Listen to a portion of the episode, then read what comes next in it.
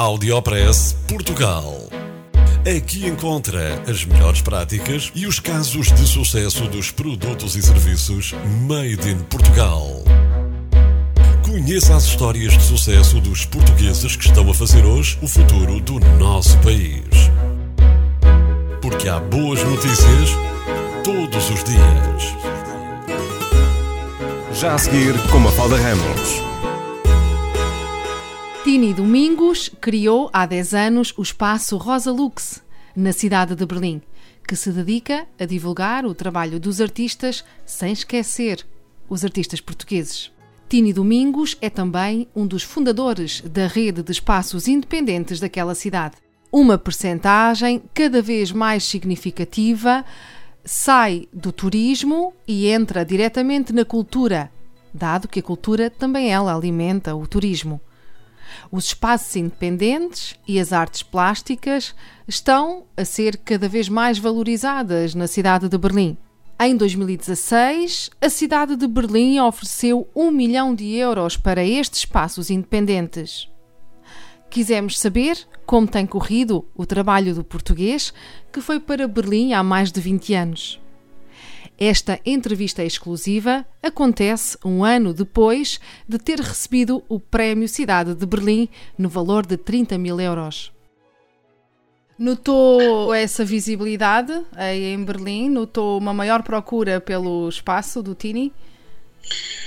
Sim, sem dúvida. Já tínhamos uh, uma visibilidade, mas agora vem a confirmação, digamos. E, obviamente, que os artistas procuram sempre espaços e quando um espaço já teve esse reconhecimento, então ainda mais atraente é, porque obviamente tem que haver uma seleção, as pessoas também querem construir a sua carreira e uh, sendo um reconhecimento oficial da direção das artes locais, portanto isso é, isso é muito positivo. É bom falar nisso, portanto é bom dizer e sublinhar que, o, que a Rosa Lux está completamente integrada no, no circuito cultural, artístico, alternativo da cidade de Berlim.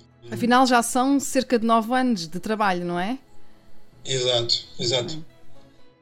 Tem, uh, tem recebido uh, mais contatos de portugueses e existe programação para os próximos tempos com artistas portugueses no espaço Rosa Lux, em Berlim?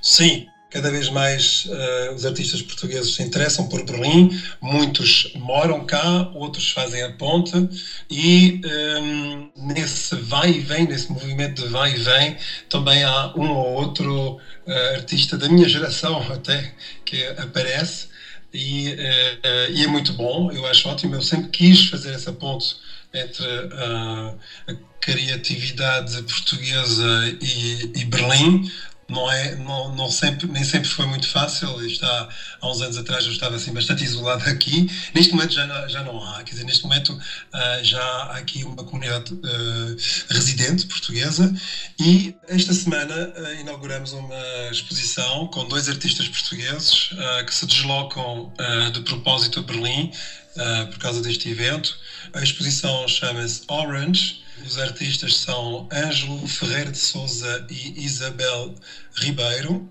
O Ângelo Ferreira de Souza é um artista do Porto que está a viver neste momento em Paris. Isabel Ribeiro está a trabalhar entre o Porto e Lisboa. Está ligada à cena portuense.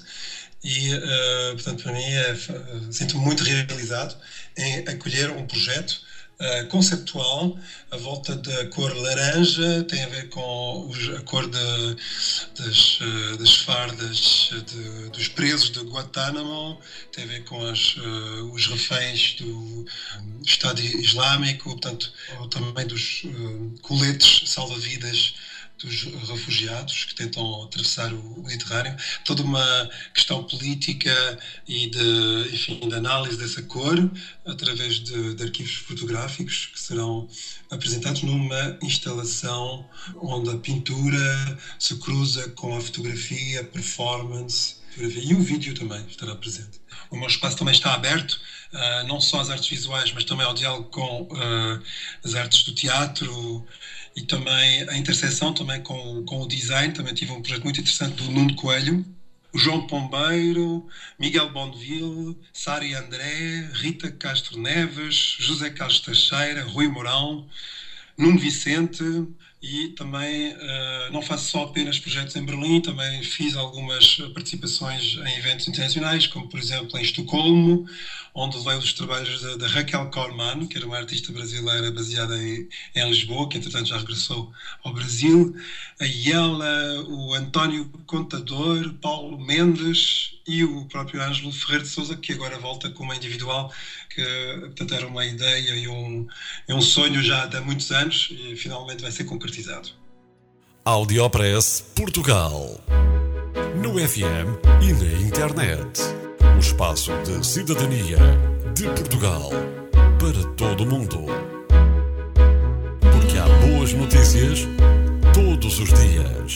Porque há boas notícias todos os dias. Todos os dias. Todos os dias. Todos os dias. Todos os dias.